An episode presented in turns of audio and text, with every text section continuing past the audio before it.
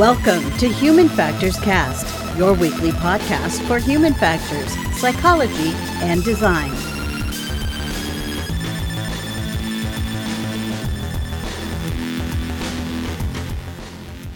Hello, everybody. Welcome to a special conference bonus episode of Human Factors Cast. It feels like it's been a little bit since we've done one of these. We're recording this live on May 12th. Uh, this is 2022. I'm your host, Nick Roome. And on this episode, we're recapping EHF, Ergonomics and Human Factors Conference 2022, with somebody who's a regular guest of the show, but today he's going to be on in a little bit different of a capacity. Mr. Barry Kirby, president elect of CIEHF, the Chartered Institute of Ergonomics and Human Factors. Barry, welcome back to the show. It feels weird to welcome you in a different capacity. So, hi. Hi, great to be here. Great to have you. Barry, can I get your general thoughts on EHF before we dig into everything? Yeah, absolutely. I mean, Ergonomics and Human Factors 2022 was was brilliant, quite frankly. It was a, a test of so many different things. Um, you know, having that hybrid of a of a live and a virtual event, of having just basically getting back together as a as, as a community um, and being able to to talk to be able to have a glass of wine to be able to chew over the paper you just listened to. And from a very personal perspective it was certainly the live element was the first time um, i've been to the conference was my first time of meeting people as president elect and so i looked at it through I, I think through very different eyes um, of being able to see what works, what doesn't, what what were people liking, um, and to almost take almost take that usability view, um, that that research view of of is it delivering what we want to deliver. So yeah, it was a very new and very interesting experience for me. So I, I realize we kind of jumped the shark here. What what is EHF? Like, let's talk about what it actually is a little bit. Can you explain what the uh, conference is about? Yeah, so Ergonomics and Human Factors is organized by the Chartered Institute, the Chartered Institute of Ergonomics and Human Factors here in the UK. It is the the, the, the flagship um, conference for uh, for the Chartered Institute. It is an international conference. Historically, it's always been over um, three four days, um, based in different parts of of, of the UK. Um, it's been that one place where people can people can uh, come to, and there's normally um, as, as I guess any typical conference has, it has the, the streams on different um, human factor subjects, ranging through from defense all the way through to um, health and, and and that type of thing. So from that perspective, it's normally very typical what you'd expect. What I do like about um, EHF um, is it normally has a really good um, social side to it as well. So when in before the pandemic, there would all, always be a um, um, two nights of entertainment. The first night was normally some sort of quiz or an event, uh, which Tina Worthy, who's um, one of the uh, one of the one of the staff at the um, at the conference, and we'll be hearing a, a little bit from her later on. Um, she normally does does this sort of quiz, but then they have done other things as well. Which uh, there was like a um, a murder mystery dinner night where where on one of one of the previous ones where I got to take part, and I was one of the one of the actors in uh, in that, which was a, a very different thing. Then normally the the second night has always been the the conference dinner, uh, which has always been a, a, nice opportunity to get on your get on your your, your best clothes and um and have some have some nice food and some some nice conversation.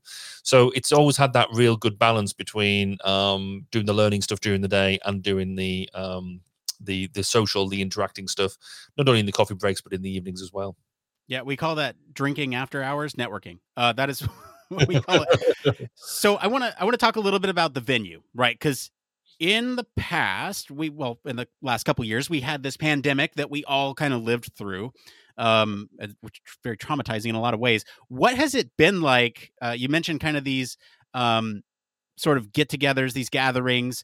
What has the venue itself been like? The structure in in the physical capacity, but then how did it adapt over the sort of pandemic phase? Yeah, so so historically pre-pandemic it was normally always a physical conference. So and I guess here in terms of organization it's it's quite generic in that respect. They there was no it would go through either different hotels or different co- conference suites. So physically it was in that sort of very generic uh where you know wherever we were going to going to have it at that time um, consisting of you know you'd, you'd, have your keynotes, it would have your um, then break out to your streams. um, and and consist of either lectures, workshops, that type of stuff. So I think I wouldn't be. I'm, I do not think I'm doing anybody disservice by saying it would be a, a, quite a traditional conference. Um, obviously, with the associated bar and and all that sort of stuff in for for um, evenings. During the pandemic, it really stepped up its game now. And again, I think I I'd be not did not um, putting anybody's nose out of joy by saying, actually, I think the CIHF excelled uh, delivering the online conference when they did in the um, was it 2020 and then 2021. Um, 2020, they made the decision to go to uh, virtual conference within, I think it was like a week or two weeks because the our conference was in uh, is in April, and obviously we went into lockdown in sort of that March time and so or early April, and so they had to turn it around. They, we sort of obviously we knew something was happening, we knew something was coming, but the the CIHF team and the secretariat turned round that to be a virtual conference. So the you had uh, one stream live, but also with the chat facilities and all that sort of stuff. Um, and they still ran that, that over two days, and they did that in um, 2019, uh, sorry, 2020 and 2021 to great effect the I think people stepped up their um, their their game in terms of recording their papers and and doing you know being present in the chat um, and realizing you can actually have that sort of chat and being able to we we had better attendance at that than than anything else because I think people could attend from all around the world and and did so um, and so that was really really effective. Um, and then this year was um, really good as well because we took a review of saying, right, well, what worked well during the pandemic? What did we like? What was it missing? What what did we like about what was happening before? And we basically did them both, uh, which was fantastic. So we um, this year we had the two the two themes. We had a virtual um, session, and then we had the the in person session separated by a couple of weeks. So you didn't feel like you were having to go bang bang bang bang and take a whole lot of time out. Um, but we did the virtual session, and that for me was was fantastic. So the the first session um, on the first day um, was dedicated to sustainability, which um, anybody who's um, listened to anything that I've been talk, talking about uh, recently, I've been very much into the whole climate thing, the whole climate ergonomics piece that we've been driving, and we got um, the ability to. to uh, to do the opening interview, the opening keynote. Um, there's a couple of papers that, that me and my team were delivering as well as have, have a, a really good panel session. But what was really neat about that panel session, about that in that entire session, is the chair was chairing it from Australia. One of the key speakers that we had as part of it was coming from South Africa. And then, you know, three of us were coming from Wales here in the UK and it was just seamless. It just worked. And then people were, were, were, commenting in, in the chat and asking questions from literally around the world. So you wouldn't have been able to get that sort of accessibility um, by doing it live. You wouldn't be able to get that sort of interaction by doing it live.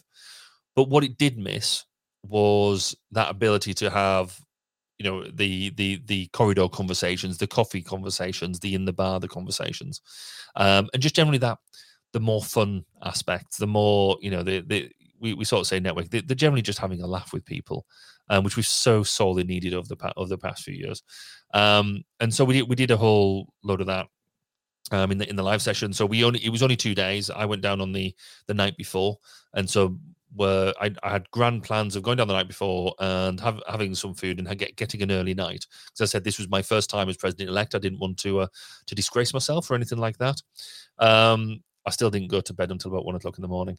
Um, so it was just so nice to be able to see people and talk to people. Um, but having that that live event, then the, then the second night we had the um, we had the dinner, um, which was again nice just to be able to sit, sit and chat to people. But during the sessions themselves, we had packed sessions. We had three streams um, of uh, on both days, and and they were packed uh, with both live presentations and there was some uh, we had because we people were now so used to uh, recording their presentations. We had backup presentations, so there was a few people who dropped out right at the last minute because of COVID and other reasons.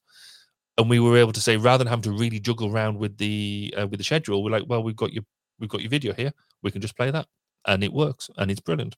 So we learned a lot, and it was really neat. Um, rather than having a quiz this time, we had a magician. Magician. I was going to ask. Yeah, I saw yeah. I saw magician in the notes. I was waiting for yeah. it. I was like, you haven't talked about the magician so instead of yeah, so normally, like I said, like I said, uh, Tina would normally do a quiz um in, in the past, but we had a magician, and the the guy was really good. I um who did it, and he did some really really quite quite impressive stuff. Though we did spend um most of the session trying to most of the dinner trying to work out how he did what he did, and probably worked out ninety percent of it um, fairly quickly. Um, but when he was trying to tell jokes and stuff like that, um, he would also then say, "So what is this human factors?" And so human factors he would get a massive cheer for. For all this other stuff, he wouldn't. So then he would just randomly turn around and just say human factors and get a big cheer from the room. And um, he didn't. He's one of these things. He didn't know quite why he was getting a cheer, but he knew he was getting a cheer, and so that so that worked quite well. So, but again, it was just interesting to just to have um, a, a different bunch of entertainment. The the other bit that worked really well with this whole hybrid uh, live virtual bit is normally they would have the AGM as part of the part of the live conference. Um, in during the pandemic, obviously you couldn't do that, so we had a virtual AGM. We had more people attend the AGM than we ever have done because it was easy just to dip into and and and and go to, and anybody could access it. You didn't have to be going to the conference, and so that's what we've done. That's what we've done. We've kept the AGM virtual, um, which meant really, that, that really quick, just for those who don't know, AGM or is your yeah sorry the AGM is your annual general meeting where all your officers and um, your your representatives, the people who your trustees and all that sort of thing, they're all elected um, or confirmed, and, and their elections are, are, confirmed. So you know who your your president is going to be, your president elect, which is me, um, and and all that sort of stuff. So I, we knew before going into the live bit of the conference that um, that what what the positions were going to be, because it also meant that we could actually have a um, um, a, first sort of exec meeting there as well, a, a first um, uh, meeting at the live conference, which was also incredibly useful. So yeah, th- there was a lot I think we've learned. There's a lot of stuff that I think we've got, we did get really right this time. I, we can improve. We can definitely can because I think you always can. But I think as a as a first event coming out of COVID, I think the team um, did a fantastic job, and it going back to that idea about this was my first time of looking at this from a president elect perspective. I guess it it really made me appreciate just how much work and effort goes into doing a conference, which I perhaps hadn't appreciated before. So you've got the entire staff team, of which the CIHF has quite a small staff team compared to with the likes of HFES and and, and, and others. Um, there's a small number of people doing an awful lot of work, and they just make magic happen in the background um, and it's amazing. Then you've got the, the, the conference secretariat themselves, who normally are volunteers and, and that type of thing. Again, being really cool, just making sure everything flows and just making sure everything is, is brilliant. Then you've got the you know the the um, the conference team who puts all the papers together and, and all that sort of stuff. Um, so many people have put in so much um, effort to make something look seamless um, and flawless. Um, it, I, it just I just find it stunning yeah, um, that come together. It really is one of those things where you realize just how many, or how few, I should say, how few people are actually involved in the conference mm. prep in a lot of cases, and it really just pulls the whole thing together. And yeah, it's kind of really interesting to look at that sometimes because you're like, how are you doing all this? Uh, what kind of what are you the magician?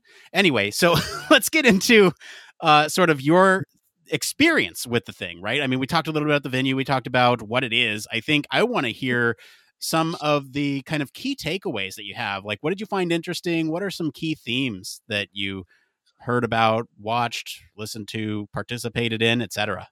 So, one of the things that happened right from the start of the live conference, uh, which was the new president, um, Alex Stedman, he encouraged us all to go and engage in a theme that we're not used to, that outside of our comfort zone, which I, you know, people say that and yeah, yeah, but this time I was like, you know what, I'm going to.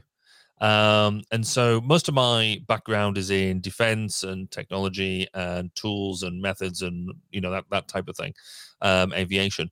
So I spent quite a lot of my time in health and the there's sort of two, a theme around well-being and a theme around health, and I spent quite a lot of time in them, um, which was fascinating and there was some really good discussion. So particularly in the in the live bit, there was some really good inter- interesting discussions around the applications of different methods such as safety one and safety two and there was real good discussion about why one why some people thought one was better than the other and how and, and how the evidence base had come out how they how they're trying to develop different ways of patients being able to engage with the um uh, with, with with staff and with like with with the medical uh, professionals and give them better awareness about when things were maybe going wrong and how they could input and things like that. And it really gave me a, a different perspective on how I see the health industry, um, particularly when you go like to a doctor's or you go to hospital, the, your experience. So I'd actually gone um, the week after or the week or so after the, the conference and, and went to get some blood tests. And it was because of some of the discussions that were going on in that health thing that made me really think about the usability of of a hospital from the moment you walk in the door. Um and some of that some of that stuff so that was that was really really fascinating. The other bit that was really good is we had a a, a keynote from um the ministry uh, of transport around where they'd done some experimentation and some ideas about how to get better messaging across uh, for the um, for wearing you know face masks and things during COVID about being uh, more respectful around um, other people and and your behavior. And and they'd done a whole bunch of different things about looking at different ways of, of projecting influence. Um so do, do you put a positive message? So like if you if you wear a mask you could be saving your neighbor or a negative message or a, a, more stern message around you should be wearing a mask or you'll be fined type of thing. And so just look at different ways of influencing but what was fan, uh, fantastic and fascinating was the the amount of people because they were doing with with basically people who were out there um they could have massive participation numbers. I mean, you're talking about um, N being so the number of particip- participants being like tens and hundreds of thousands of people, um, rather than just like ten. Yeah, um, and so they could really drive out some really good science out of out of what they've been doing, and really um, influence, um, ironically, influence how we do things and and how we do some of that message. So them sort of th- them sort of things were fascinating. Um, there was the uh, automation is obviously a big thing, and we we had one of the to- uh, well quite a few different talks around automation, not only around the obvious of cars and things like that, but also um, exoskeletons and and things like that. And we actually had a live demo of, of some exoskeletons, uh, which was which was great, and you could go and have a have a play with them. In terms of talks, uh, the the one that really there some really really fascinating ones, and you could what I like about this conference is it's it's really there for people if you if you're giving your first conference talk it's a really safe space to do it. Um you know everybody's really friendly. You might get some tough questions but they're not unfair questions. Um you you know it, it's a really nice place to but also there's some people who can stand up and really give some breadth of experience of of what they've been to um and the one that did it for me um here i mean it, I also had the uh, the privilege of introducing it was was Susie Broadbent. Now, Susie's somebody who's worked in the human factors domain, uh, primarily in defense uh, for a number of years, which is why I, I know her. Um, but she gave the annual institute lecture, and really she gave it around, you know, why fundamentally why do we need human factors? What's what's human factors all about um, from from her perspective, and and she come at this from a really practical perspective. So when we're trying to you know highlighting the fact that we would love to be able to do you know our methods properly and you know in particularly in the defense world you know you'd love high uh, participant numbers. You'd like to get a properly um, uh, beautifully crafted methodology on how you're going to engage around whatever the topic is. Um, but sometimes it's just not practical. Sometimes you just can't do it. And do you just get down and dirty with what you've got um, or do you uh, just call the whole thing off well, obviously you never call the whole thing off. You make do with what you've got, and you you try and make the best of of every situation.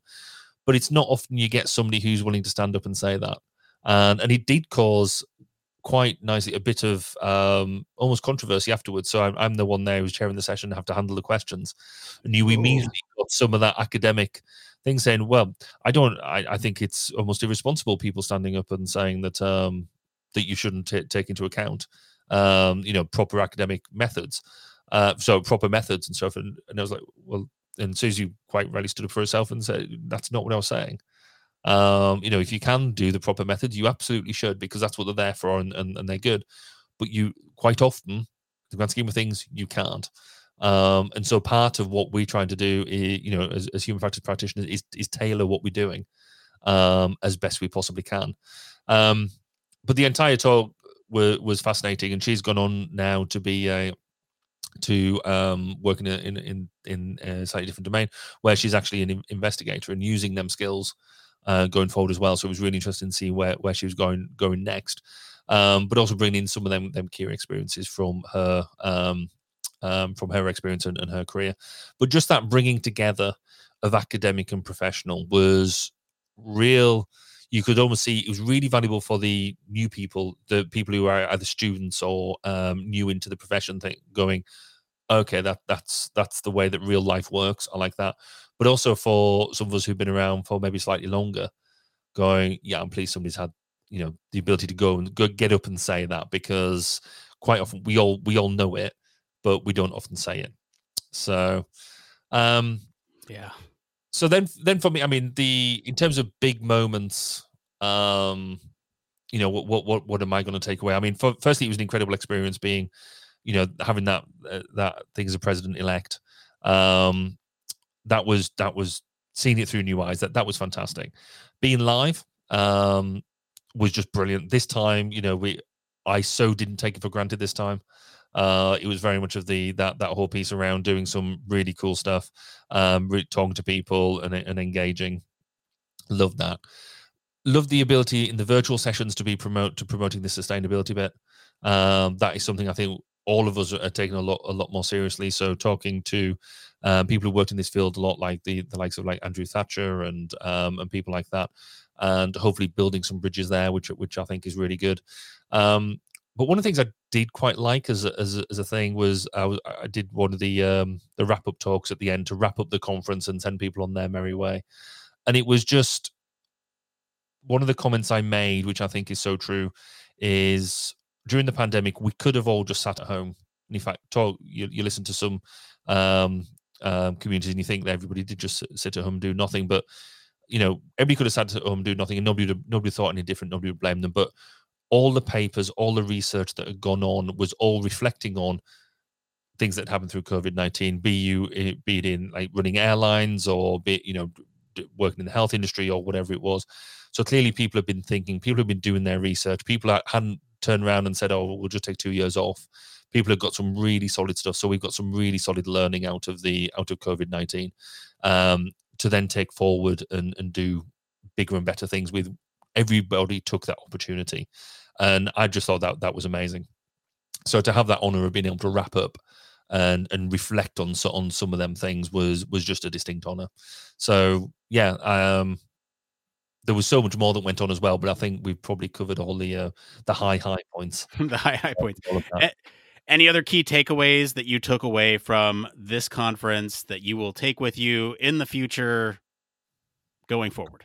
Yeah, I think so. I think this whole live virtual thing is is a revelation. It sounds obvious now because we've all been living it, but that whole being optimize, being able to optimize for both and do both, I'm still not entirely convinced on on hybrid. Um, which I know we, we different episodes we, have talked about that in the past. I'll get um, there. Yeah, yeah, maybe. uh, but this whole being able to do, you know, get the, you know, do the virtual bit and really really use that virtual bit to the to its maximum extent and then do the live and do, and really make the most of that live bit as well and and really squeeze both um both methods for for all you can get um is just uh, absolute genius. And uh, we just we can keep on honing it and we can keep we can then also teach other people what we've done in our lessons and hopefully other people will, will be able to get the best of it as well. But um that and the the people behind it who make that happen uh, make it all happen and make it all just happen like it's just um, you know, it's like just pixie dust in the background is um is brilliant. All right, Barry. Well, we've heard from you. Now let's go hear from some folks who went to the conference. I understand you've brought us a prepared clip. Yeah, no, absolutely, and we'll have um. There's a couple of clips and a different number of people you'll you'll hear from from um, including people who were organizing it, people who are part of the secretariat, some of the people who were um, session chairs, and just some people who just attended. All right. Well, here they are. I think I was starting to forget really what a lovely, caring, sort of funny collective bunch of people we have in the institute and and people who come along as you know just as a come along to the event for the first time um, or it's people we don't know non-members. We have lots of non-members coming along but i think i was starting to forget that element.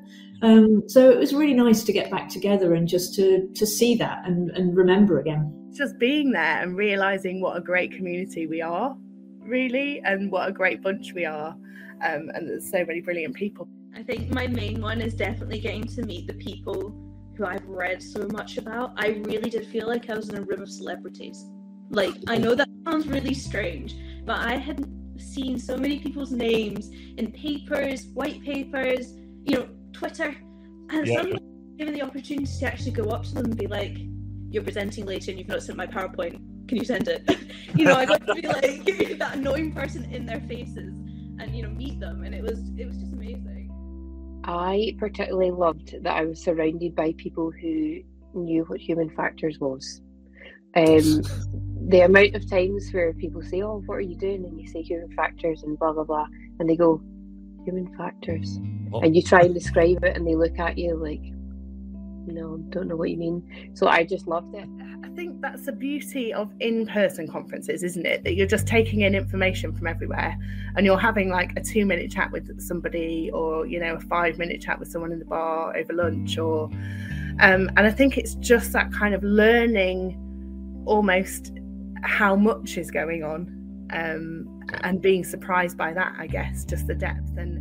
We had this opportunity for this face-to-face conversation. Either i had questions i could you know i, I catch up during the breaks but mm-hmm. uh, the big surprise for me uh, was actually that people's faces look very different in real life comparing to zoom. Yes. So this is something you know you you you look after you nurture your uh, your network uh, mm, uh, circles.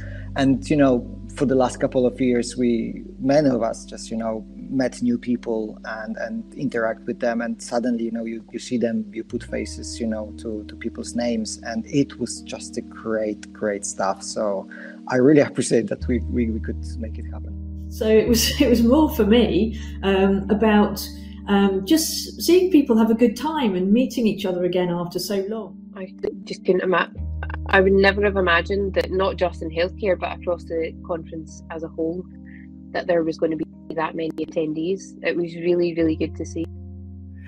I thought it was brilliant. Um, I think it was a very clever and nice way of sort of easing us back into sort of in-person conferences because as we said before we came on that we're both exhausted after just like running around for two days. Um, but i also think with the online conferences the past couple of years we've really learned that it opens it up to so many more people. And the past couple of years um, that we were purely online we had um, you know we had um, papers from all over the world um, from so many different countries and so many people sort of tuning in to the online conference. Um, so I think it was really important this year to kind of keep that going, keep that momentum going. You know, we've reached out to so many more people who now know what ergonomics and human factors is, thanks to the online conference, I think. Uh, I was quite excited. Um, it was a nice idea. Uh, uh, support you said the last two, I believe, have all been online. So I think they've definitely got a good thing there. It's a good way to get people everywhere involved, yeah. not just the people who can just turn up. Like obviously with COVID, uh, I imagine I was not the only one who couldn't go. So I thought it was quite nice.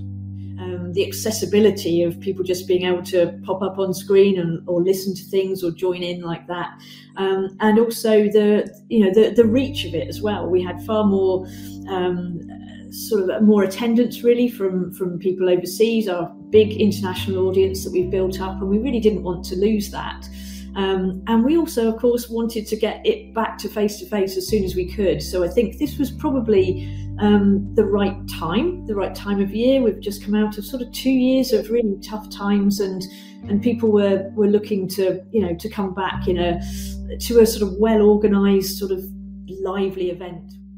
It really worked for me because I'm not sure that if the conference had been longer than two days, um, two or three days, that I could have taken that much out, out of my mm. studies.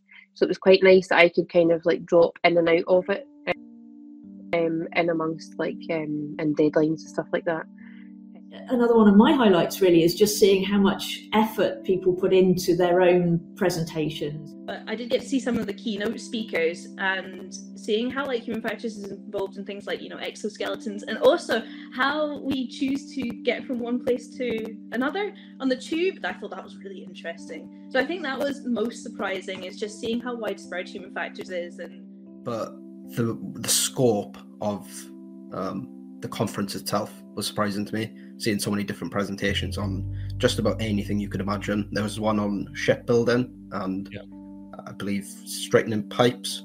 Uh, it's not really something which I'm interested in, but the, the, the fact that there was something out there for that too, uh, yeah. I thought was very interesting. And one thing that did strike me actually this year was that there are a lot of young ergonomists coming in, producing some really excellent stuff. I enjoyed the, the technical sessions mostly related to the uh, consideration of applied practices. I attended a few lectures, a uh, few sessions for, for healthcare. Uh, you know, skills are fully transferable between uh, industries domains. Uh, I really like sessions related to the methodologies. Uh, this is something that I, I really like to emphasize in my daily work. You know, so there was there was like a you know you definitely can can learn you know uh, you know how applying certain those design principles methodologies you know uh, we nurture so so so long that to ensure that you know the applications of technology those systems you know uh, regardless of the context matches you know human needs capacities and and limitations not the way the other way around you know. So it was just a you know a pleasure. Um, but I, I think the the sort of mix of lectures that we have and the mix of presentations and and just trying to come up with different formats sometimes to to keep it fresh for people. But um, i think this conference in particular was just somewhere that people wanted to meet and that's what we tried to do. Um, it was really fun. I think it went really really fast and i think it's because we were kind of you know on feet all day running around I have to say big thank you and big kudos to the to the organization team uh, because they did an incredible job. It was the, it was my first event, live event for probably most of us for a long time, and they they really pulled this out to the level that that that was you know beyond my expectations. My head is buzzing with thoughts and like ideas from my research and um, you know future ideas and where I want to go as well and I just, like I said before, I think the main kind of thing I learned is how important it is to tell everybody about human factors. Yeah, I think that's that sums it up really. That's it for today, everyone. Let us know what you think of our coverage. You can hang out with us on our Discord or get to us on any of our social channels. You can always visit our official website, sign up for our newsletter, stay up to date with all the latest Human Factors news. If you like what you hear, you want to support the show, you can leave us a five star review wherever you're listening. If you liked Barry's recap of the conference, you can always tell your friends about us or the conference. Get them involved. Or if you have the financial means to do so, please consider supporting us on Patreon. As always, links to all of our socials and our website are in the description of this episode. Special thank you to everyone who called in for their contributions and being on the show today. We've uh, provided a few links in the description of this episode so you can find out more information about the conference. Speaking of which, Barry, where can our listeners go find out more about EHF? So you can find out more about the Ergonomics and Human Factors Conference at ergonomics.org.uk. And where can our listeners find you? And you can find me on across all socials, but also specifically on Twitter, Baz underscore, uh, Baz underscore K, or go and listen to my podcast at 1202podcast.com. As for me, I've been your host, Nick Roome. You can find me across social media at Nick underscore Roome. Barry, you know the drill. I certainly do. It depends. It depends. Hi, Aimee. Thanks for joining us today uh, on the 1202 podcast. And could before we get into the conference and that sort of stuff, could you just tell us a bit about who you are and what you do on uh, on in, in real life, as it were? of course. Uh, so I am currently a second year PhD student at the University of Strathclyde um, up in Glasgow since 2014. Undergrad honours degree in psychology. I then did the in research methods in psychology. I worked for a year and a half as a research assistant, uh, and I then applied for a PhD, and this is me now. So um, I am doing my PhD in human factors in remote consultations and primary care in particular. Um, so yes, I have been so far doing a systematic literature review, which I'm in the final stages of. Which Oh, wow. exciting. Um, it's taken a long time. Uh, You're the first person I've heard about talk about uh, uh, literature review is exciting. So that that's that's going for you. Um, I mean, it's more I'm at the latter stages of it. the other end. um, and I'm kind of using the findings from it to build an interview schedule to interview some pharmacists about why they are and aren't using video consultations. And I'm using or attempting to use the SEIPS model to do that. So, yeah, that's Cool. Well, that at sounds minute. like you, sounds like you definitely got your hands full then. Um, so in amongst all in amongst all doing that, you um you volunteered to be part of the ergonomics conference this year as well. So how how did that all come about? So we got well, we received an email back in I think it was January. Um, and you know the opening line was something really exciting, like would you like a free space a free um ticket to the ergonomics conference? And I was like, Oh my god, yes. what do I I need to do? Yeah. um, and Tina had just explained that you know you could be a member of the secretariat team. Um, basically, you would be volunteering to help in the conference and just make sure that everyone who's attending has like a really. And I thought, well, I'm up for that, and I also would really like to attend. So, email just telling her, telling her a little bit about me and you know why I really want to do it. Um, I then had a short chat with um, the head of the secretariat team. Uh, we just had a wee chat about my work and you know, what what we want to get out of it and things like that. And thankfully, there I managed to get one of the spaces. I think there was twelve applicants and only six spaces, so was a nerve wracking couple of days because I really wanted the space. Brilliant. um, so yeah, I'm really thankful that I got a space. Awesome. So when you actually got to conference then, for those who aren't um, aware of what you know the secretariat do and that type of thing, can you just describe the, sort- the sort of things they had you doing? Yes, so we kind of do everything in the background. So, for example, on the first day, I was on the registration desk, um, and we sort of try and grab everyone coming in the front door, tick their list, um, make sure you've got any presenters' presentations already um, uploaded onto the computer system, um, and give people their badges. And that's also a really good time to, you know, put a face to a name. Mm. If you've been reading somebody, think, oh, I really want to know who that is and what they look like, so that I can point them later on for a chat. So that was good. um, we then are in charge of kind of like really just making sure people have are like the best experience possible. So making sure that things run on time. So I'm kind of herding people into rooms, if uh, making sure they know where they're going, um, keeping them in track, and then during the sessions we were kind of in charge of timings. So you know we had these little posters that say five minutes left to go, uh, two minutes to go, and then a really slightly polite, slightly cheeky one that says please stop talking. Um, so yeah, we were in charge of that. And initially, I was like, "Oh God, that's going to be quite um quite scary." to Like we're in charge of making sure that everything finishes on time. But actually, it was it was really good fun. Um, and thankfully, all the presenters were quite um they were very aware of it. We had had a chat with them beforehand and just said, you know, please that is or tell us that you've that you've seen us holding up this sign.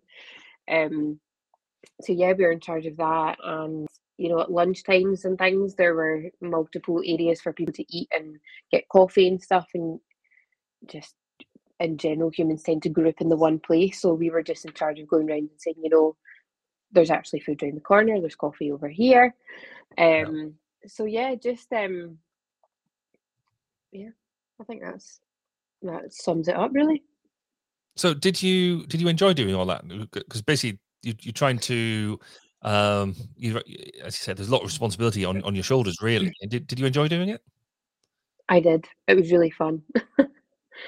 um, it was really fun. I think it went really, really fast, and I think it's because we were kind of, you know, on feet all day, running around. But it was an opportunity to be involved in the conference, also to see the, a conference from the other side. You know, I've attended conferences and they all go like me, and um, it seems really well organised, and it was quite nice to be on the other side of that for a change. Yes, yes. I um yeah, I, I kind of got a bit of a feeling about how um of how that was. Did you see any of the the virtual uh, conference at all as well? Yes, yes. So I attended the Tuesday. I attended some of the Tuesday. I really, really liked the session on user experience. Um, Mm, I thought there was some really good chat around that, and particularly the debate around, which I think everyone debates on, how to define human factors, um, which is something Yeah. that I'm currently debating about in my literature review. Well, if you can get a decent definition, can you let the rest of us know? Because I think we've been debating it for years and uh, not there yet. So, what did you think about having? Obviously, this is the first uh, conference we've had um, since since COVID, and so the the Mhm. live virtual was a, I guess, a compromise, uh, trying to get the best of both worlds. Did you like that? Did you think it worked? Did, you, did it work for you? Yes, I think it was. It really worked for me because I'm not sure that if the conference had been longer than two days, um, two or three days, that I could have taken that much out, of my Mm. uh, studies. So it was quite nice that I could kind of like drop in and out of it, um, in amongst like um and deadlines and stuff like that. Um, so I thought, and I was thinking at the time this must be quite nice for people who you know may be based in the UK, um, and coming to Mm. the UK would be quite a the conference. It kind of, I I suppose COVID has opened up this new where we're now used to um virtual virtual presentations and I suppose we should save some of that because we've learned how to use it now. Um, Yeah, yeah, yeah. So, so what do you think your um, if you had to sort of pick out um, like one or two particular moments, what what, what do you think you, your conference highlight was? I particularly loved that I was surrounded by people who knew what human factors was. Um, the amount of times where people say, "Oh, what are you doing?" and you say human factors and blah blah blah, and they go, "Human factors," What? and you try and describe it, and they look at you like, "No, don't know what you mean." So I just loved it, and I love being able to put um, faces to names, and because I was part of the secretariat who were, you know, pinpointing people and telling them, "So let's get moving." And also the bright yellow polo shirts we were wearing, which made us stand Yes. out. Um, did. I, it gave us new- new fashion line. it gave us a really really good opportunity to to chat to people that maybe we have been you know reading the research and thinking well i would really like to ask them a bit more about that or just to introduce ourselves so that in the future if we do questions um that we can feel less nervous about getting in touch with them No, so so it's it, was- I guess that really great opportunity, like I said, to use that networking um, for the Mhm. good of um, for the for the good of your research and not just the way I was doing it in terms of working out who else was drinking with me in the evening. Um, was there anything there that that perhaps surprised you that you weren't expecting, but but was good? Um, the one thing that surprised first day because I was on the reception like um, registration desk was how many attendees there were. Um, I Mm. think for um, Kate, my colleague, and I, we are the only kind of human factors and healthcare researchers that that we're aware of. Um, especially in Yep. Strathclyde, I think there are more in Scotland that we just haven't had the chance to work with. Um, so I, I think when you know we were going into these healthcare sessions to help kind of run them, we were like, wow, there's such a there's such a vast majority of research going on in healthcare Yeah. that we like that we weren't aware of, um, and it makes me really excited thinking that you know there there's so many areas that you could possibly go into after the PhD. Oh, that's good. So it gave you a real opportunity to sort of look at um, yeah life post um, post get post get, get completing the uh, the qualification. Yeah, yeah. I just couldn't imagine. I would never have imagined that not just in healthcare but across the conference as a whole that there was going to be that many attendees. It was really, really good to see. Cool. Um, did you learn? It's going to sound a slightly weird thing, but did you learn anything new? Something that you think you're going to be taken back to either using your studies or um, in in later life? Yes, I have actually learned that um, I now want to go and complete a human factors masters once I finish my PhD. God, so uh, looking for punishment. I Um, know. I know. So, what you're doing, it, it does sound like sort of um, uh, incredibly interesting. I sort of took the on the first day when um, the the president Alex Stedmon said, "Oh, you go and um, go and put yourself into an uncomfortable situation. Go and go and Mhm. jump into one of the fields that you're that you're not aware of." So, uh, my background is mainly air and defense, and so I was like, right, I'm going to go and sit in health and well-being and things like that. And um, and I found the health um, piece particularly interesting. Um, Mhm. For a whole number of discussions, if nothing else, the debate on safety one, safety two, um, Mhm. which was wow, um, among some uh, other bits and bobs. Um, I'd be really keen for to have a chat with you again in the future about you know so we can actually drill into you know what you're doing, what you're trying to get to, and, and what your research is about. If you'd be keen in spending some more time with us here on the podcast. Yes, absolutely. And I think the next stage of my research, um, I am hoping to end both pharmacists and um, patients of the pharmacy um, to understand using the SEIPS model what the variables are um, that are influencing whether using um, the software and you know where in the work system um, these potential barriers are lying. So I think there could be some really good discussions to be had. So yeah, definitely. Awesome. No, that sounds perfect. Um, Aimee, thanks very much for spending some of your um, Friday afternoon with me, and um, hopefully we'll be able to let you go now and enjoy some of the sunshine. Thank you. It was nice, nice to be here. Hi, Becky. Great to have you with us uh, today to chat about the conference. Just for the record, and just so everybody else knows, I mean, who doesn't know who Becky is? But um, could you just tell us who you are and what you do? Sure, I'm Becky Charles, and I am an inspector at the Rail Accident Investigation Branch. So you obviously went to uh, the conference this year, the HF 2022. Um, how did you get involved in it? Oh gosh, so um, it was about 11 years ago when I started on the secretariat in 2011 at Stoke Rochford, and then I've kept turning up ever since. And I've done many roles um, to do with the conference, so uh, including being program co-chair, which I did for five years, um, and gave over to the lovely Nora Balfe this year. Um, uh, so uh, yeah, lots of things. Um, and for the past 11 years, I have been running the secretariat uh, with Tina. So you might have seen me running around with a yellow t shirt on this year. And getting chiv- chivying of people around everywhere. I was always getting told off be- before pretty much every single session by Becky, getting, but you need to go here now. Okay. yeah, I get very good at herding people around. How did you feel? Obviously, this, as you said, you've um, been co-program chair um, for five years, and this year you handed up. How did you feel to be handing over the power? Were you were you looking over, sort of going, "Well, they haven't done that quite the way I would do it." No, not at all. I think it's one of those things where it needs new people, and um, I think I think I'd done my time. I think five years, and I'd done the two um, online conferences, which we were really chuffed with, and I think they went really, really well.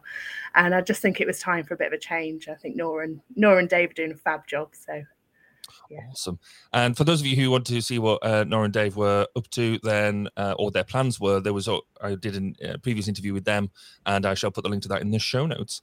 Um, what did you think? Obviously, this year was new because of the pandemic and all that sort of stuff, and it was our first tentative steps towards actually realizing that the people are 3D rather than just 2D on screens. What did you think of that live virtual mix? I thought it was brilliant. Um, I think it was a very clever and nice way of sort of easing us back into sort of in-person conferences because as we said before we came on that we're both exhausted after just like running around for two days. Um, but i also think with the online conferences the past couple of years we've really learned that it opens it up to so many more people. And the past couple of years um, that we were purely online we had um, you know we had um, papers from all over the world, um, from so many different countries, and so many people sort of tuning in to the online conference. Um, so I think it was really important this year to kind of keep that going, keep that momentum going. You know, we've reached out to so many more people who now know what ergonomics and human factors is, thanks to the online conference. I think. Yeah, I think that first bit was really interesting because the you know the, the first session that I was in, we had um, Paul Salmon chairing it from Australia and Yeah. in Australia. We had Andrew Thatcher who's in South Africa, and then there were a couple of us who were in Wales and a couple of people in England. And I was like, that you just wouldn't get that um, that complex mix without lots of travel. Um, No. but, uh, No. no, good. I think it's So- brilliant, and I, I, it means you can dip in and out, and you know the sessions are recorded. You can go back later and watch them again, um, and yeah, I just think it's brilliant. So if you had to pick one, I know it's difficult to do this, but what would be your conference highlight? Or you can have a couple if you want. Oh, conference highlight. I think it was seeing actual people. I think it was just being there and realizing what a great community we are, really, and what a great bunch we are. Um, and there's so many brilliant people. But I really enjoyed Susie Broadbent's um, Institute lecture on the fact that really resonated with me. And I've spoken to a few people since Mhm. That it did as well. Um, just that whole, you know, how do we present ourselves as ergonomists and, and how do we go about our day job? And I thought that was brilliant. Um, and the other one for me was it was a it was a it was a little uh, talk. It was a short talk. I'm to, I'm looking at my notes right now. um, it was Natalie Short actually, and she was talking about usability engineering requirements in the UK. Um, and she works for Harvey Medical, um, and I've seen her present a few times, and she's really interesting and engaging in how she talks about these tools and techniques. Because let's face it, tools and techniques aren't the easiest thing to talk about and be engaging about, but um, she mentioned something when she was doing this med- medical usability testing that she can have five people or six people, something that's not statistically significant anyway, but they can still pick up 97% of the issues wow. Okay. um, that they need to find with using those five people. And that really stuck with me. Um, and especially after listening to Susie's talk as well, where, you know, we don't often get access to hundreds and hundreds of people for days and days at a time. And, you know, to just hear that from somebody, I, I thought that was I thought that was really, really brilliant. Yeah, the whole thing that what Susie did was sort of cite that um, the differences almost, or the or the, the the strained relationship to a certain extent between academia and practicality, Yeah, um, which did cause a bit of tension in the room. Uh, it did. but, but, but but to me that was also the value of, of conference is that we can come together and actually um, one of the because one of the things Susan said is we need to get better at Mm. talking or relating the academia and in, and industry or the practical application together and we Mm. that's the one thing sort of thing you it's harder to do remote um is to be able to get in because I know quite a few people then went to the bar afterwards and were still Mm. talking about it so Mm. it had um significant impact um was there anything around conference this time that you found that maybe surprising or something that you didn't know or um, something that just sort of either shocked it or in a nice way I don't think surprised me. I think I think that's the beauty of in-person conferences, isn't it? That you're just taking in information from everywhere, and you're having like a two-minute chat with somebody, or you know, a five-minute chat with someone in the bar over lunch, or um, and I think it's just that kind of learning, almost how much is going on, um, and being surprised by that. I guess just the depth and and one thing that did strike me actually this year was that there are a lot of young ergonomists coming in, producing some really excellent stuff. I know I watched um, a talk by Charlotte Call, um, who's now at Sister Scott Lister, and her she presented a piece of work that was just brilliant. Mm. You know, really inspiring stuff. And you know, these are the people we need to nurture and bring along with us. Seeing the kids growing up Oh no, it makes you feel so old. but no, but you are right though. There are so many people coming in now, and you can just sort of sit there and go, um, "Yeah, that's that's something I need to follow up on that because I either you haven't thought of that or that's just a different way of putting it." No, you're absolutely right, Slash. Mm. Did you learn anything new? Was there something there that just completely was like, actually, I just had no idea about that. That's um, that's absolutely new to me and you and potentially even useful. I think the one thing that did strike me was it Pete Dyson who did his talk from the Department for Transport. Um, just the scale of their of their research is just insane. And uh, you know, Dave said something because he was chairing the session. He went, "N equals four point five million. That'd be amazing to find a research paper." Just the amount of data they have and what they do with it. I think that was that was just fascinating, and I didn't realize it was at that scale. Really, Yeah, I mean, for me, that was a bit of a mic drop moment. yeah, it Oh, was. when you sort of sitting there going, we, we, as we were just sort of saying, is you know, you talk about right, I've got five participants in my uh, in my thing, or ten or twenty, and you like, just sort of reach significance. Then it's like, yeah, millions, and you're like, oh, okay, fair enough. No, that was brilliant. it. Really good. No, th- thank you very much for spending some time with us uh, today to sort of catch up with your thoughts on conference. Obviously, you do have your day job, as you uh, you mentioned yeah. earlier. Is there any chance that at some point in the future you come back and tell us all about it? Of course, you have to try and shut me up. That's brilliant. cool. Well, thank you very much for your time, and we shall chat again soon. Yeah, you're welcome. Thanks. And welcome. We're going to be talking a bit more about uh, ergonomics 2022 and the way it happened. And I've got another guest here to come and talk to us. So, unexpected guest, could you just tell us um, who you are and what it is you do for a day job? Yeah, thank you, Barry. Uh, thank you for having me here. Uh, my name is Filip Florek, and uh, I'm a human factors specialist. Uh, on my daily job, I am uh, providing. Uh, ah, I lost myself. Sorry, we go back. Yeah. yeah so uh, my name is Filip Florek. I'm a human factors specialist at uh, Arrival. Um, I am designing uh, interfaces for electric cars, and I'm also uh, aviation safety uh, student uh, at Cranfield University, where I do my master's degree. That's cool. So we have something in common then, because I um, did my bachelor's degree at uh, Shrivenham, which is also part of Cranfield. Um, so it's a small this this whole human factors thing. It's a very small world. Oh yeah. So you went to the Ergonomics 2022 conference, like I did. Um, how did you get involved? What, what, was your what was your part in the conference? So uh, my intention from the very beginning, I, when I learned that the, the, conference will be hybrid this year, there will be mixed virtual and physical. I wanted to be involved like straight away, and uh, I think uh, on one occasion I mentioned to Tina that I want to be involved if there is anything I can help with uh, you know, I can, I'm, I'm, more than happy. So, and just a few weeks before the, the conference, I just found that um, uh, my very good colleague, uh, Nora Balfe, uh, suggested that I could chair one of the technical sessions. So Rachel and David just got in touch with me and I agreed with, with great pleasure. Fantastic. So you being one of the session chairs is is about making sure that um that, that the entire so not just individual papers but the entire session runs properly. Um, you know, people come up, you they get introduced, yeah. and then you handle the questions at the end. Um, what sort of preparation, you know, how, what sort of things did you have to do to to be ready to do that sort of um, that sort of role?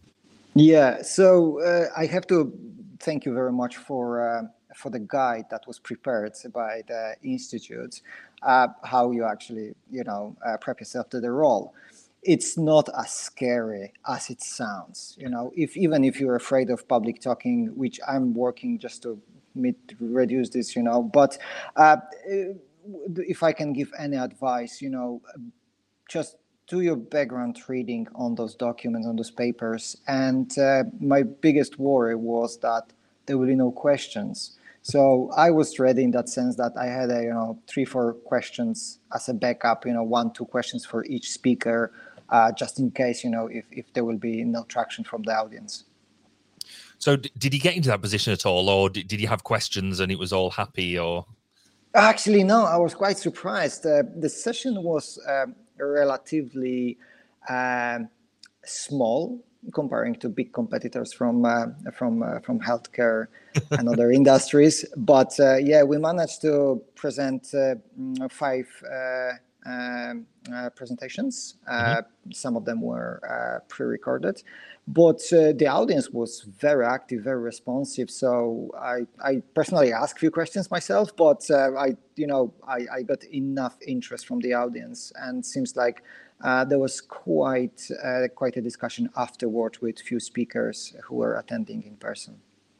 I guess it is one of the advantages of being the session chair is that if you do have a pressing question, then you can shove everybody else's question to one side and and take the uh, take the privilege of um of, take of take take the advantage of being on the stage. Exactly. Yes. Yeah, absolutely. Exactly, yes. So obviously this is the first year that we've had um, this li- this virtual live mix. Mm. Um, so we're two weeks beforehand, then a, then a gap of I think it was two weeks, and then um, then then this session. Um, what did you think of that? Did that work for you? Yeah, I I actually think you know personally it works well, and uh, there are a couple of things worth to mention here. This this hybrid thing, like first, it's organized between two different weeks, uh, mm-hmm. so I really really can split this uh, and balance you know involving and focusing only on certain aspect that i really want to.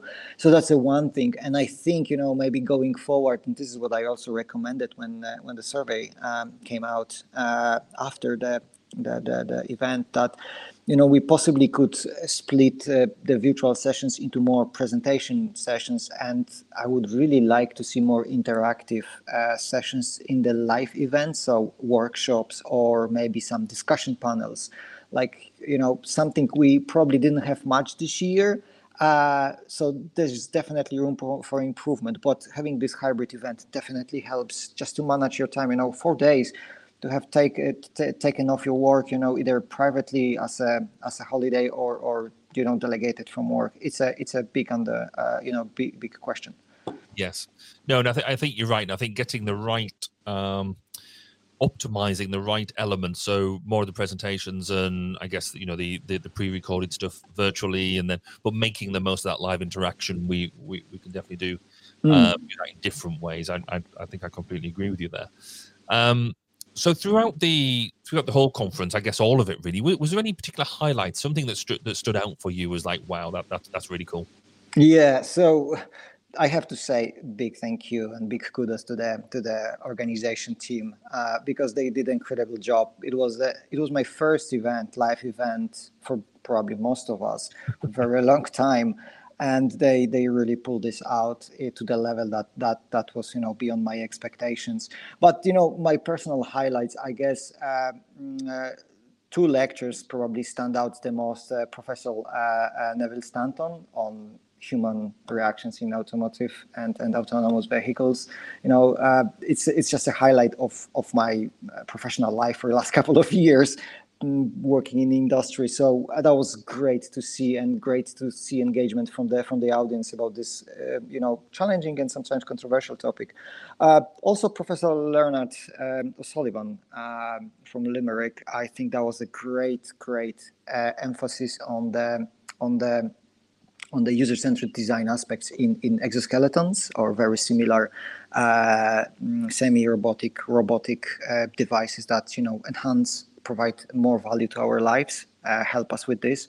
And also, uh, I, I, really want to thank you uh, to Ron McLeod to, to, to officially present the white paper because that's the great read for everybody, especially I'm listening here from my colleagues, students, uh, how, how great value it provides to, to, you know, to your today daily life. So mm, that's probably you know something that that really really tells a lot about the quality of and the outcome from the from the from and, and, institute work. You know, but on this occasion, I also wanted to. Uh, uh, congratulate my my colleagues, my fellow students for for presenting their work because uh, I was very positively surprised to see how many faces are from from Cranfield University. yes, you, you need to fly that Cranfield flag. That's cool. Oh yeah, yeah. Was there anything that you saw or heard or anything that, that actually surprised you and um, you know made, made you think twice about about some of the stuff you'd heard? Uh, context-wise, don't think so because uh, we had this opportunity for this face-to-face conversation. Either I had the questions, I could, you know, I, I catch up during the breaks, but. Mm. Uh, the big surprise for me uh, was actually that people's faces look very different in real life comparing to Zoom. Yes. So this is something you know you you you look after, you nurture your uh, your network uh, mm, uh, circles, and you know for the last couple of years, we many of us just you know met new people and and interact with them, and suddenly you know you you see them, you put faces you know to to people's names, and it was just a great great stuff. So I really appreciate that we, we, we could make it happen. Yeah, I, I run into um, people like David Golightly and Paul Salmon, um, both of whom I've, I've, interviewed on here, and we've we've had like meetings on Zoom and, and that type of thing. Um, it wasn't until I went to I went to David Golightly and, and was like, "Hi, Dave, how are you doing?" He goes, "Yeah, great." You do realize we've never actually met before in real life. Uh, yeah, oh well, good to meet you. you know, it, it was exactly it, um, it was and seeing people in 3D. Um, so Was, did you learn anything new? Uh, was, was there any bit of new nuggets of knowledge that you're that you're going to take away and, and use in, in things going forward? Uh, absolutely. Like that's the short answer. You know, uh, it's very hard to start to list them because you know that's we probably would need a few more minutes for that. Mm-hmm. But I particularly, you know, I I enjoyed the the technical sessions mostly related to the uh, consideration of applied practices. I attended a few lectures, a uh, few sessions for for healthcare. Uh, you know, skills are fully transferable between uh, industries domains. Uh, I really like sessions related to the methodologies. Uh, this is something that I, I really like to emphasize in my daily work. You know, so there was there was like a you know, you definitely can can learn. You know, you know how applying certain those design principles, methodologies, you know, uh, we nurture so so so long that to ensure that you know the applications of technology, those systems, you know, uh, regardless of the contexts, matches you know human needs, capacities, and and limitations, not the way, the other way around, you know. So it was just a you know a pleasure. Uh, I I, I stayed in touch with few uh, few uh, few presenters. Uh, there's a there's a lot to learn from from from their research. No, you're right. And there's um I spent I, I took the uh, Alex Stedmon's challenge of going to put myself into somewhere where I felt uncomfortable. Um and for me that was in the health domain in the in the health sector bit and um and I came out of there just sort of buzzing with because I spent most of my time in the aerospace and defense world um, yep. going, coming out of there going wow there's just so much we could get involved with and um and even then having conversations since then um going well, we could do this, we could do this. Um, yeah, I, I just found it really inspiring. Absolutely, second to that. Absolutely. So, I know we've talked a bit on on on LinkedIn before, and we've sort of um, boxed around you coming telling us a bit more about your um, not only what you're doing now, but your um, your quite fascinating background in, in some of the other jobs that you've done. Can I put you on the record and see if you'll come and do an interview with me and, and do a, a full on one that, that will tell people all about? Yep, count me in, please, with Brilliant. pleasure. That would be fantastic. Thank you ever so much for your time and, and spending us a bit uh, a bit of time with us today, telling us about your um, experiences at the Ergonomics conference, and um, hopefully we'll then schedule in catch you up with you soon. Thank you, Barry. Thank you for the invitation, having me here. And now we're going to talk to Kate and her experiences of being at the EHF 2022 this year. Kate, welcome and thank you for coming for coming to have a chat with us after the conference. Yeah, could, yeah. Could you just give um, everybody a bit of an introduction to who you are and what you're doing and why you're vaguely interested in human factors in the first place? yeah, of course. So I am a PhD research student at the University of Strathclyde in Glasgow, Scotland, for anybody who doesn't know that. And I kind of mostly focus my PhD on human factors and AI technology in hospitals. And basically, my aim is to kind of make sure that any future AI is kind of integrated, safe, and made for those who are kind of going to be interacting with it basically. And it's just a interesting world to be within actually.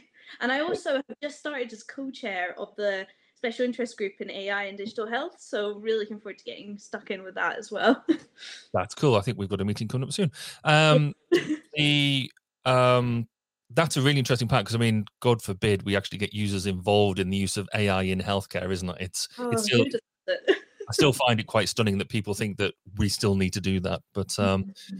but never mind. So you're also involved in the conference. You're quite heavily involved in the conference because you were one of the um, one of the uh, secretariat. Um, so what did you have to do? What was the what was the um, what what what does the secretariat do in on a day to day basis with this?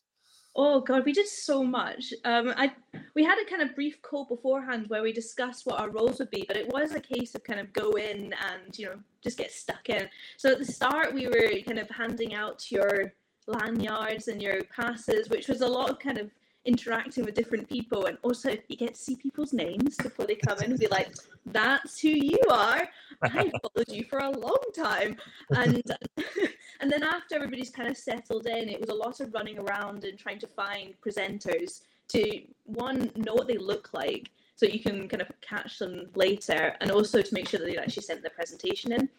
Yeah. And then uh, kind of the you know main event when you're sitting presenting, we are those really annoying people who hold up a sign like, please, can you stop talking now? Because we're trying to keep to schedule, basically. so yeah, it was those were kind of the three main things, but there's just a lot of kind of you know making sure everything was running smoothly and you know holding mics as well for questions, running around after people. Yeah, just it was really fun though. Good. I felt kind of guilty and and sometimes because I'm one of these unfortunate people who likes asking questions. And you just see people sort of, you know, somebody'd ask a question at the back of the room, and then I'd be sat near the front of the room, and I was like, I don't mean to make you run all this way. I'm really sorry, but I'm really wanted to ask a question. I know we, that's the lucky thing about being in the healthcare room. It's a bit smaller, so the running around wasn't quite as you know extensive, which is nice. But you, but you had some arguments in that room. I was, I was there for some of them. That, that was there was some intense conversation going on. Oh, there's a lot on safety one and safety two, which I know is a big Mm. debate at the moment, but that was quite hefty in um, Yeah. room. Um, but again, that was one of the cool things about conference, wasn't it? You could actually have them discussions rather than um, with sometimes that's one of my downsides of the online stuff, isn't it? You, you necessarily can't get stuck into that or continue the conversation maybe over a drink or something like that. Absolutely, yeah. Uh, so being involved as in the as a member of the secretariat, uh, how did you find that out? How did you get involved with that in the first place? How, how does that happen? Well, it's actually funny because you know I read the institute's um, newsletters. Oh, well done. come in weekly. I know, I know, and that's how I found it. It said we're looking for students to be, you know, volunteer secretariats at our next conference, and I immediately was like, that is an amazing opportunity. You know, you don't only get to see the background of the conference, but also you, you do get to get your face out there. And as someone who is in a department at Strathclyde that isn't, you know, a human factors department, I'm in the pharmacy, kind of health service research. Uh, it was just so nice to kind of get in there. Mm. And basically, when I immediately after I saw that, I sent that to Aimee, my fellow PhD, um, and said, "Let's do it." And we did, and the rest is history. It was just Awesome. So, what did you think? Obviously, this year was a bit different because we were coming out of the uh, pandemic. Um, it's the first live thing, or that you know, we had that live virtual mix. Um, what did you think of that? How do you think that worked? I think that's a really great opportunity because, like, not only did people who didn't want to go in person, you know, they still don't feel comfortable, get to be involved in the conference, but also you got to get through a lot more research than you would if it was just, you know, two person, oh, two person, two day conference Yeah. in person. Like, so you got more research and you got to see more. And it also meant that I got to go to the virtual one a bit later because I was at another conference that day. Cool. So you could basically work it around the other stuff you were doing as well. I've got to admit that I was at home and being able to drop into some li- some of the live virtual bits. Um, but then when I had a meeting or, or whatever, I could either have it on the background and watch it again later. So it, you, it, it did make it very very convenient. Definitely. Um, so if you had to choose one or maybe maybe two elements of, of the conference, what, what what do you think your highlights were? Oh god, I have so many. But I think my main one is definitely getting to meet the people who I've read so much about. I really did feel like I was in a room of celebrities. Like I know that sounds really strange, but I had seen so many people's names in papers, white papers, you know, Twitter, and Yeah. suddenly given the opportunity to actually go up to them and be like, "You're presenting later, and you've not sent my PowerPoint. Can you send it?" you know, I got to be like that annoying person in their faces and you know meet them. And it was it was just amazing. And then uh, obviously getting to see how much healthcare research is out there is amazing because it really gave me a lot of kind of confidence in my own work and also a lot of ideas. And lastly i really enjoyed the evening meal. Like that was really fun especially when i managed to spill water all over iris um, when i was up on stage with the magician um, that was great um, and I really want to apologize again for that. I'm just really terrible at throwing things. but uh, the I thought the uh, the magician was, was was rather good. He was um, so he clearly he, he thought he knew what ergonomics was about, but um, the fact that so I think it, trying to play psychological tricks on a room f- that is largely composed of sort of psychologists and human factors people, Yeah. possibly what was a was not the challenge he realized he, he knew what he was getting into. oh, definitely not.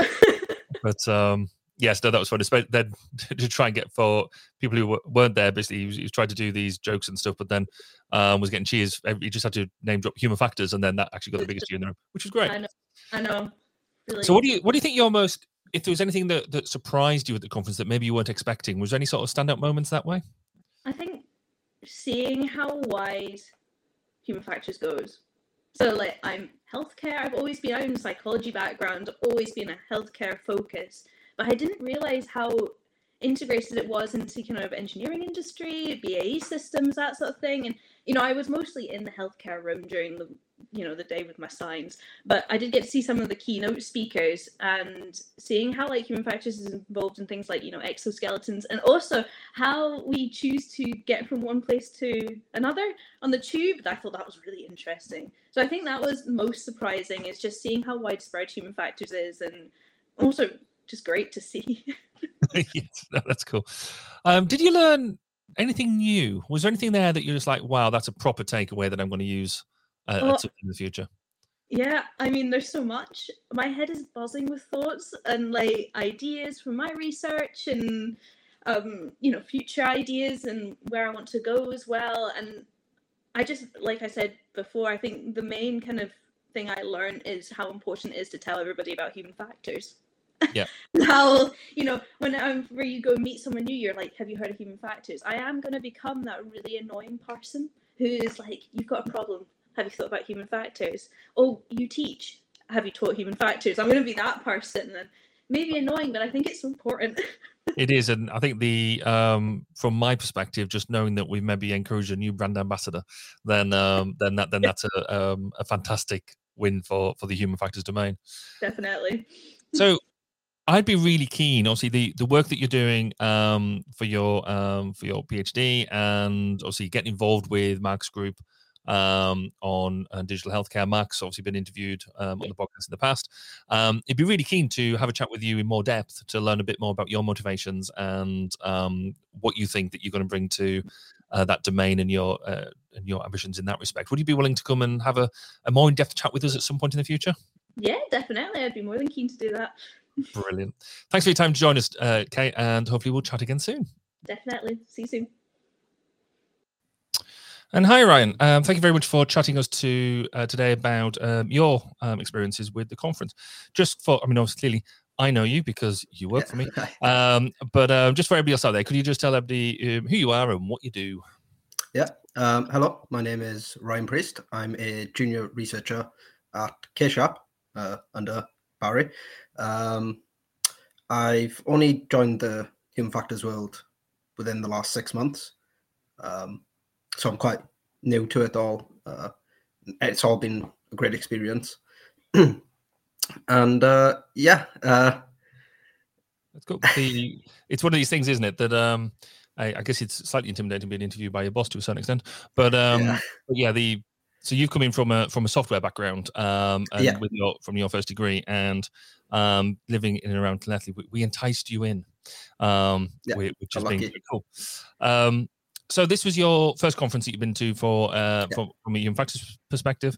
Um, so which, which bits of the conference did you did you get to see? So I was booked in for both the online and the in person, but sadly I came down with COVID just before the uh, in person.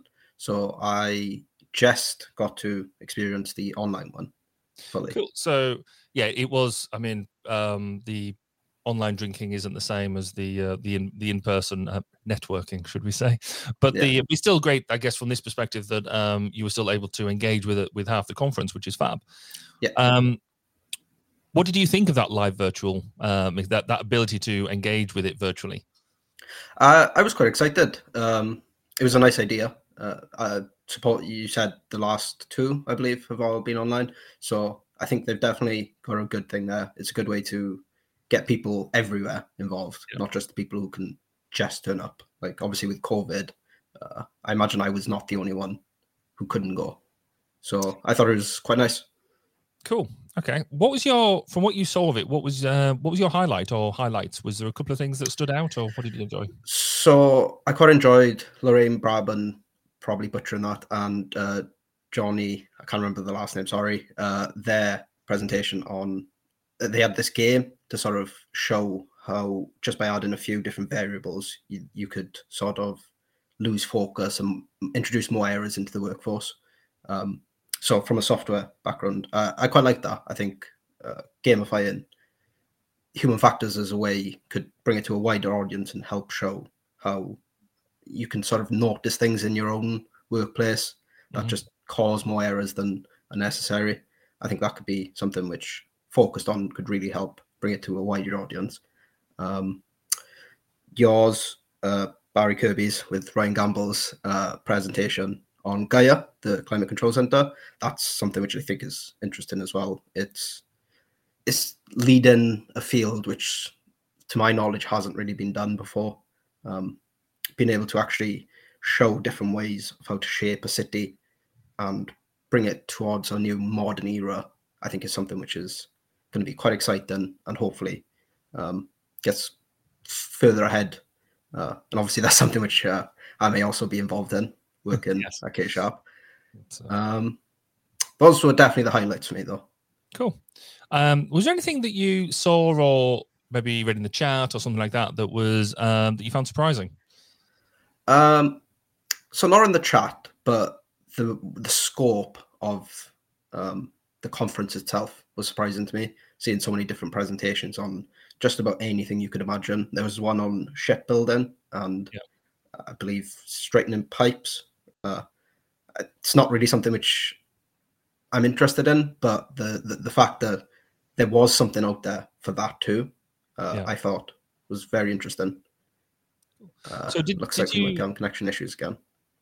No, you seem okay uh, here. Don't know if this is still recording, so yep. I'll just keep talking. Um,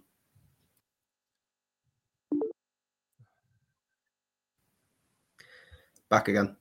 Yeah, cool. Seem to be having terrible. I don't know whether I had my last bit, so I'm just going to go over again. The yeah. scope of it all was quite amazing to me. Uh, just seeing so many different fields and people, to be honest. Uh, before I joined K Sharp, I didn't know what human factors was. It's not something I'd heard of.